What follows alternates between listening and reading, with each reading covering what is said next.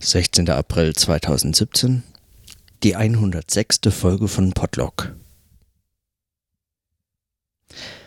Als einer der wenigen Tage habe ich heute tatsächlich die Folge von gestern mir nochmal angehört, beziehungsweise zumindest diese Stelle, also nochmal den Text von Hans Blumenberg.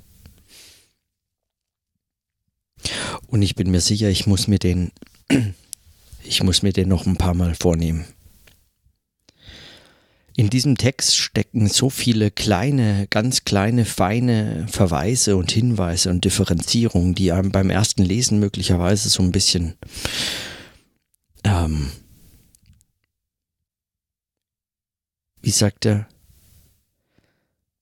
dieses für jenes hingehen zu lassen, die einem einfach sozusagen für jenes hingehen, die man gelten lässt, weil man sie als etwas anderes versteht oder weil man sie so versteht, aber nicht versteht, wie man sie auch verstehen könnte. Und ganz konkret, meine ich, geht es in dem Text, gerade im ersten Teil, bevor er auf sein Beispiel eingeht.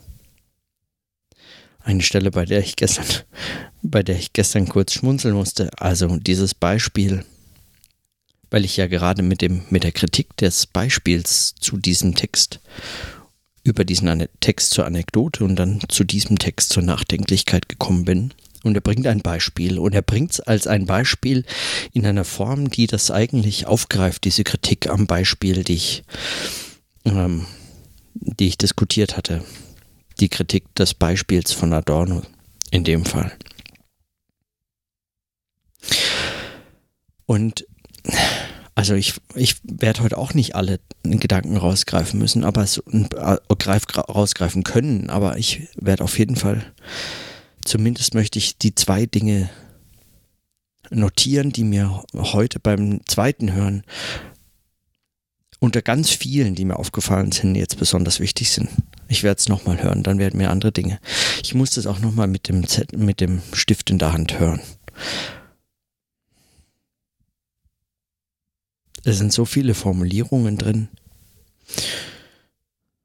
Zum Beispiel Formulierungen, die so ganz feine Anspielungen an, an Husserls Überlegungen zum Beispiel darstellen. Dies, dies lohnt, nochmal kurz drüber nachzudenken, in welchem Verhältnis er eigentlich zum Beispiel Lebenswelt und Denken in dem Text setzt, in welches Verhältnis er das setzt miteinander. Aber heute sind mir zwei Überlegungen wichtig. Die erste ist, er spricht hier davon, Nachdenklichkeit gilt als unziemlich müßiger Zeitverbrauch. Denken über äh, Denken und Denken überdenken mag eine Fachkompetenz verleihen. Nachdenklichkeit wird von keiner Profession oder Disziplin als ihr Teil beansprucht. Er geht dann weiter unten nochmal ein auf auf die methodische Disziplinierung, die die Philosophie vorantreibt, nämlich über das Denken. Und diese Differenz, die er aufmacht zwischen methodischer Disziplinierung und Nachdenklichkeit, die scheint mir, also die finde ich wahnsinnig spannend. Weil die Frage ist nämlich die, unter anderem, wenn man dann bedenkt, dass es im Kontext seiner, seiner Arbeit mit Anekdoten und dem Phänomen des Unbegrifflichen verstanden und gelesen werden kann, dieser Text, diese Dankesrede, dann fragt man sich, inwiefern das sozusagen dieses vermeintlich Unmethodische der Nachdenklichkeit nicht als Methode wieder bewahrt und erneuert wird. So was er nämlich fordert. Von der Philosophie fordert er ja in diesem Text, dass sie sich etwas von ihrer lebensweltlichen Grundlage der Nachdenklichkeit im Denken bewahrt und vielleicht sogar erneuert. Und ich frage mich, inwiefern diese Nachdenklichkeit nicht eigentlich eine Position zur Methode ist oder eine, als eine Methode beschrieben werden muss. das hat mich erinnert an das Buch ähm, von Tatjana Schönwälder, äh, Kunze, wie heißt sie? Also vielleicht auch einfach nur Tatjana Schönwälder. Zur Einführung in philosophische Methoden. Ich habe das Buch selber nicht gelesen, aber ich habe eine Rezension darüber gelesen, die ich für Soziopolis betreue. Und, ähm, und ich frage mich, ob sowas da nicht eigentlich verhandelt werden muss. Beziehungsweise inwiefern das für das Potluck eigentlich nicht die zentrale Frage sein kann und muss, inwiefern dieses sprechende Denken sich in dieser Differenz selber positioniert, beziehungsweise ebenfalls versucht oder sucht, dieses, diese Nachdenklichkeit methodisch, ohne methodische Disziplinierung im Sinne einer Disziplin, oder ich weiß nicht genau, wie eng man das versteht an der Stelle. Also ich verstehe es nicht so eng, aber schon auch. Also methodische Disziplinierung, die sich in diesem zwischen dem zwischen der Nachdenklichkeit und dem Denken verortet. Das ist für mich ist eigentlich ist wie so ein Anhang zu dem ersten zu der ersten Überlegung, die mir wichtig ist. Ist mir deshalb wichtig, weil er, er spricht an einer Stelle von die Nachdenklich also die Nachdenklichkeit kann er schreibt Er spricht hier von über die Fabel und im Anschluss daran ist man fasziniert. Er sagt, versucht man sich nun selbst darin, die vermeintliche Mitteilung der Fabel zu extrahieren, so bemerkt man schnell, dass jeder Satz, den man hier spricht, die Tiefe dessen verflacht, was nur in der Nachdenklichkeit umfasst, nicht erfasst werden kann. Zum einen ist diese Metapher der Tiefe und der Oberfläche eine, die im Wissenschaftl- also in dieser Metasprache des Wissenschaftlichen über Theorie und, ähm, und Empirie, über Großtheorien und detaillierte Ansätze, Mikro- und Makroebene und so fort, immer wieder eine Rolle spielt. Luhmann spricht zum Beispiel von den, von den Tiefen des Ozeans, der groß sei und viel zu groß, um ihn mit den, mit den Mitteln der Empirie auszuloten. Aber man könne mit dem Schiff der Theorie eben darauf herum schippern oder so. Ja. Also nicht ganz so, aber mit dieser Schifffahrts- und äh, Oberfläche-Tiefen-Metapher und sogar, für, also diese Metapher baut er dann aus und spricht von Untiefen und ich glaube Riffen oder so, auf die man auflaufen könnte und dass es dann wenigstens zu vermeiden gilt und dazu sei Empirie noch brauchbar. Aber ja, also diese Metapher der Tiefe und der Oberfläche ist, ist schon mal bedenkenswert, gerade wenn man wenn man das im Kontext von Blumenberg hört, der ja sich zum Beispiel zu Schiffbruch mit Zuschauer, also zu dieser Metapher des Lebens als in genau diesen nautischen Dimensionen äh, ausgiebig besch- beschäftigt hat, gerade im Hinblick auf eine Theorie der Unbegrifflichkeit, also im Bezug auf absolute Metaphern, die sich nicht weiter in Begriffe fassen lassen können, die mit Metaphern umfasst, aber nicht erfasst werden können. Ähnlich hier die Fabel. Ihre Tiefe wird verflacht, wenn man sie auf einen Satz reduziert, und was in der Nachdenklichkeit umfasst, nicht erfasst werden kann. Wie sich dieses Umfassen mit und das Erfassen verhält im Zusammenhang von Nachdenklichkeit und Denken. das für mich nochmal eine entscheidende Frage. Und der zweite Punkt, den ich jetzt einfach nur notieren kann, weil ich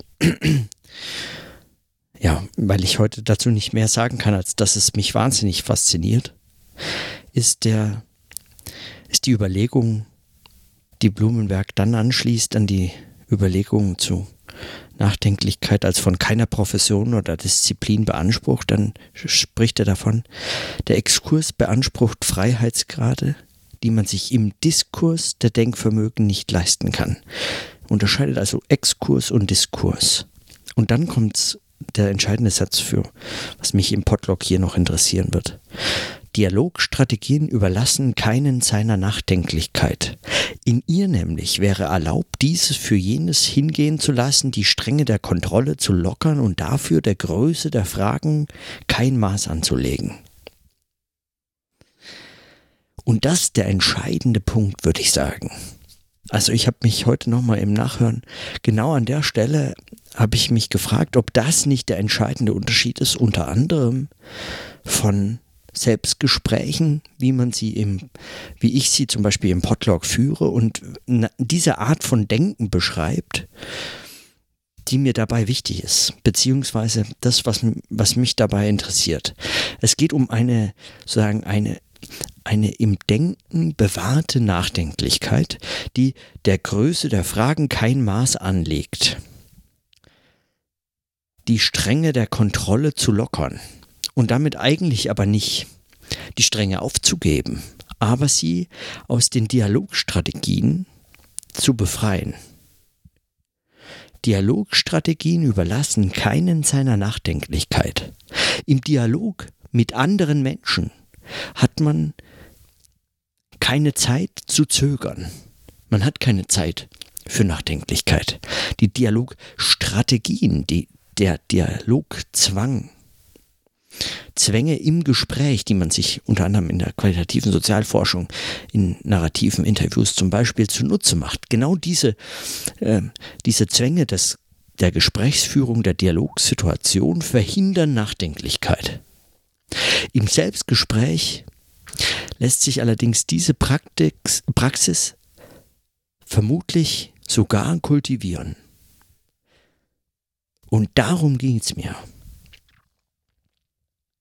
Und das habe ich nochmal in dieser Eindeutigkeit hier, also ich finde, es bringt es unglaublich gut auf den Punkt. Es beantwortet noch nicht, wie das funktionieren soll.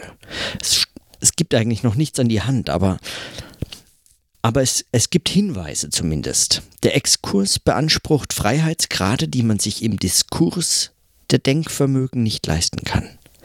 Der Diskurs der Denkvermögen ist unterscheidend.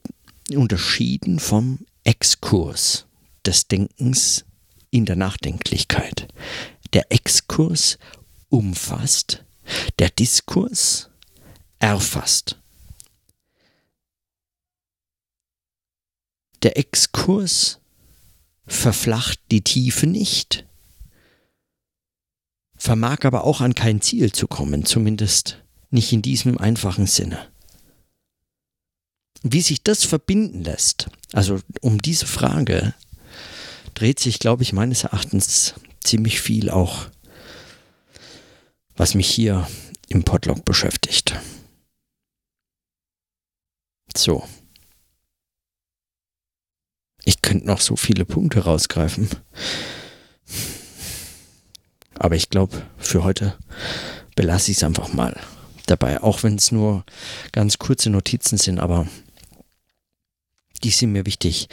Wichtiger, wichtiger ist mir, dass ich da möglicherweise kleinschrittiger vorgehe und nur einzelne Sätze diskutiere oder bespreche, mir notiere und möglicherweise nochmal anhöre und diesen Text nochmal anhöre. Und dann auch, morgen habe ich auch Zeit, morgen habe ich sowieso viel Zeit, ähm, dann nochmal mit dem Stift in der Hand vielleicht nochmal ganz anderes höre, mir auch ein paar Notizen machen kann und so. Auf jeden Fall bin ich unglaublich dankbar für diesen Text, also den entdeckt zu haben, ist für mich ein großer Gewinn. Diese, also, und gut, das mag trivial sein, ja, oder es mag schon hundert Leute total begeistert haben und Hunderte haben sich diesen Text schon mal vorgenommen und darüber nachgedacht.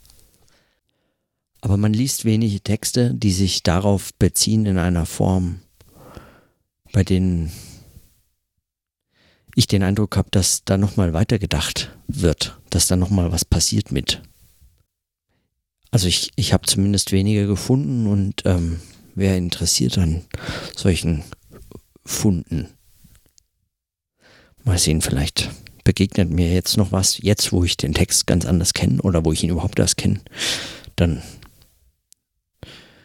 ist es häufig so, dass man ja dann erst überhaupt Dinge entdeckt, die vorher schon vor seinen Augen standen und erst jetzt entdeckt werden können, weil man weiß, wonach man sucht.